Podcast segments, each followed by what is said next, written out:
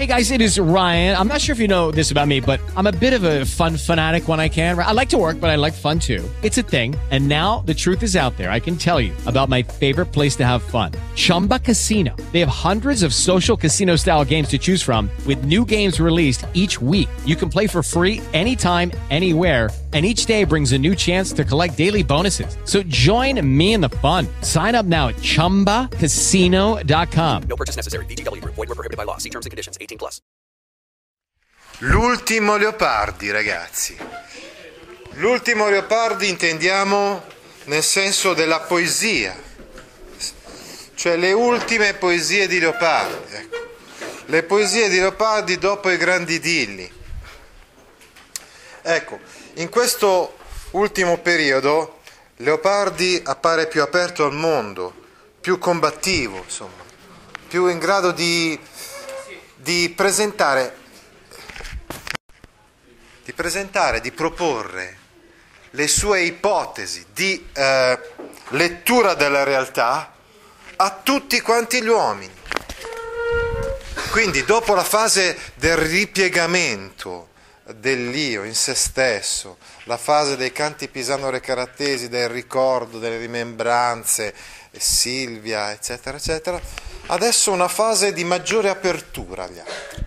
Questo coincide anche con un cambiamento dal punto di vista biografico. Una svolta fondamentale che si ebbe nel 1830 fu la seguente, cioè l'abbandono definitivo della casa di Recanati. Cioè dal 1830 in poi Leopardi non, non sarà più a Recanati, non starà più con la sua famiglia. Vivrà con degli amici che gli danno questi stipendi mensili che gli permettono di sopravvivere, di vivere prima a Firenze e poi a Napoli. E quindi ha dei rapporti con le persone. Prima si era trattato di rapporti sporadici nel corso dei suoi viaggi, adesso invece dimora abilmente, eh, stabilmente, volevo dire, eh, appunto a Firenze eh, e a Napoli. In particolare, dicevamo appunto Antonio Ranieri, ecco questo suo grande amico che prima eh, starà con lui a Firenze e poi lo condurrà a Napoli.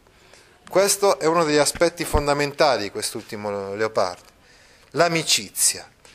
Altro aspetto fondamentale è la passione amorosa. Mentre prima aveva le Silvie, le Nerine, insomma, come dire, del, aveva so, solamente eh, de, de, rappresentato nelle sue poesie immagini di donne, di ragazze recanatesi da lui osservate e guardate da lontano, come un qualcosa di estremamente, non so, platonico e eh, diciamo molto chiuso nell'immaginazione.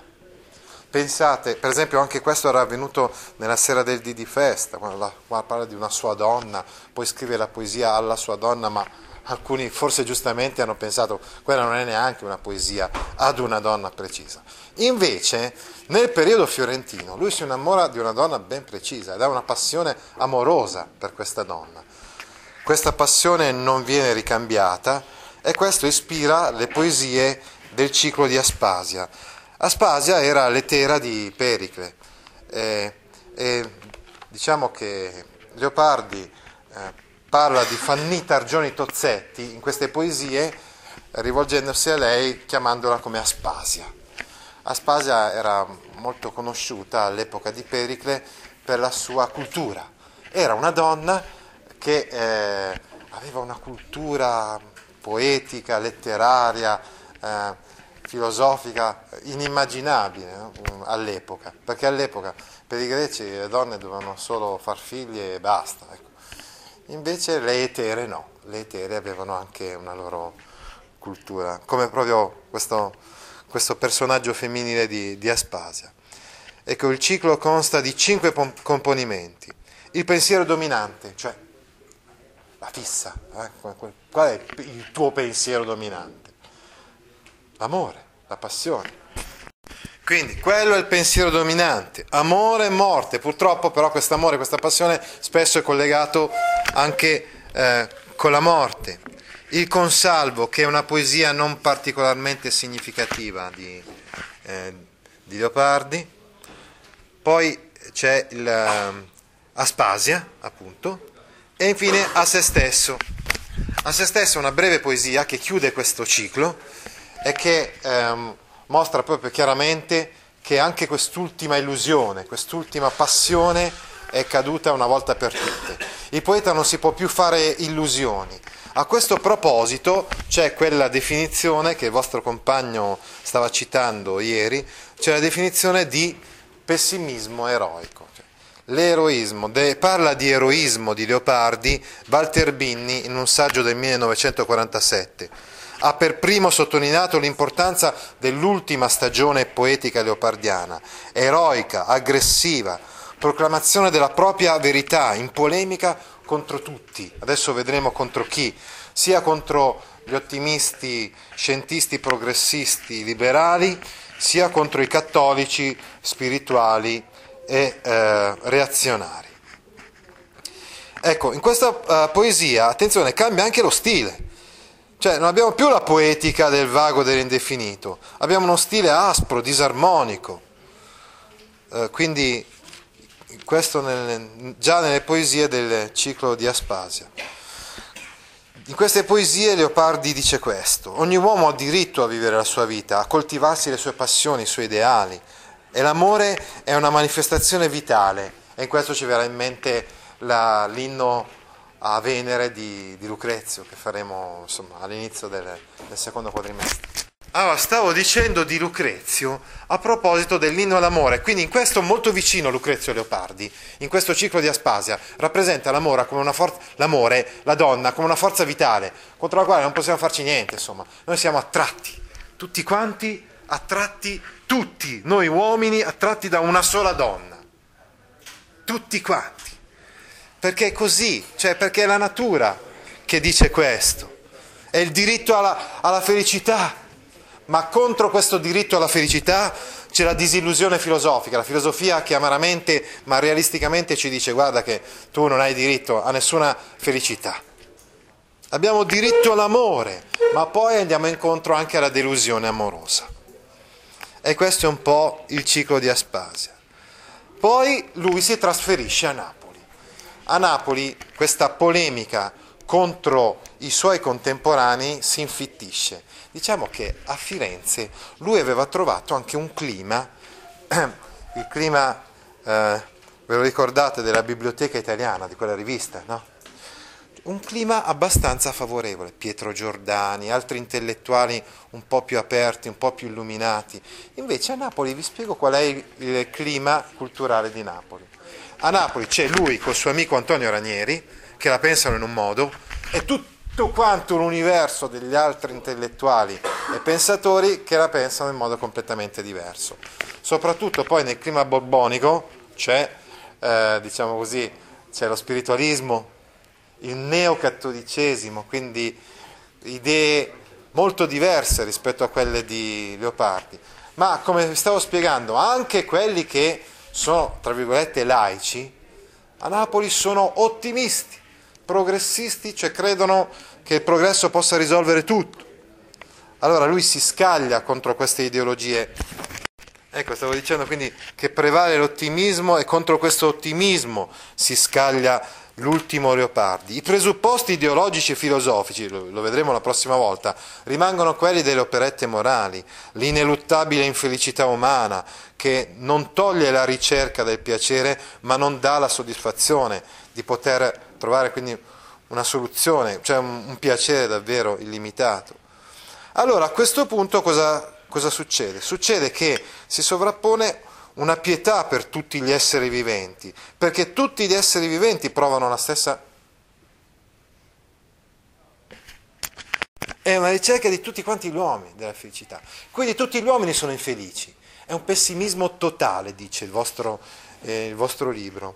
Cioè, nel senso che tutti quanti vivono in questa condizione. E così c'è una maggiore combattività, una maggiore persuasione. Leopardi in questo periodo è meno lirico, più ideologico, se vogliamo. E così in questo periodo scriverà per esempio la palinodia al marchese Capponi, quindi eh, palinodia significa appunto ritratta, ritrattazione, una specie quasi di ripresa della, di alcuni eh, di alcune suggestioni dal giorno di, di Parini. Poi abbiamo l'inno ad Arimane. Ecco, Arimane nella religione mazdeista era praticamente il diavolo. C'era Ahura Mazda che era il, il principio positivo, diciamo, e Arimane che era il principio negativo, una sorta di diavolo. Quindi in questa poesia possiamo ritrovare il, titani, il titanismo, il satanismo, anche, anche, se, anche se in questa poesia si Leopardi eh, dietro questo rimane può anche far pensare alla natura matrigna. Comunque eh, questa poesia è una poesia molto particolare, non è neanche inserita all'interno dei, dell'edizione dei canti. Poi c'è i nuovi credenti, quindi quasi una presa in giro questa, eh, degli ambienti culturali napoletani di orientamento cattolico. Poi ci sono i paralipomeni della batracomiomachia i paralipomeni della batracomiomachia sono una sorta quasi di continuazione della batracomiomachia che era un testo greco che era stato attribuito a Omero ma non era di Omero, era la battaglia dei topi e delle rane, solo che eh, in questi paralipomeni della batracomiomachia i topi sono i liberali e le rane sono uh, i borbonici, mentre i granchi sono gli austriaci, eh, nel senso che... Sì, cioè praticamente nei moti del 2021 i due schieramenti che si contrapponevano, i liberali, cioè i topi, e i borbonici che erano le rane. Ma i borbonici chiedono l'aiuto dei granchi, cioè chiedono l'aiuto degli austriaci, ottengono questo aiuto e quindi riescono a sconfiggere i topi. Eh, tuttavia, eh, in, quest- in, questa lotta non viene idealizzato eh, diciamo, il, il, partito dei liberali, cioè di quelli che eh, mirano al risorgimento, quindi alla liberazione dagli stranieri, eccetera. Assolutamente no. Si trovano infatti eh, delineati anche i difetti dei topi, quindi i difetti di questi liberali. Per esempio, questa idea del progresso, questa idea del cambiamento nel futuro, questa speranza di cambiare il futuro, assolutamente Leopardi non ce l'ha. Abbiamo detto che il suo è un pessimismo assoluto. In questo noi troviamo una, un paragone con quello che studieremo nel secondo quadrimestre di Verga, cioè del fatalismo verghiano.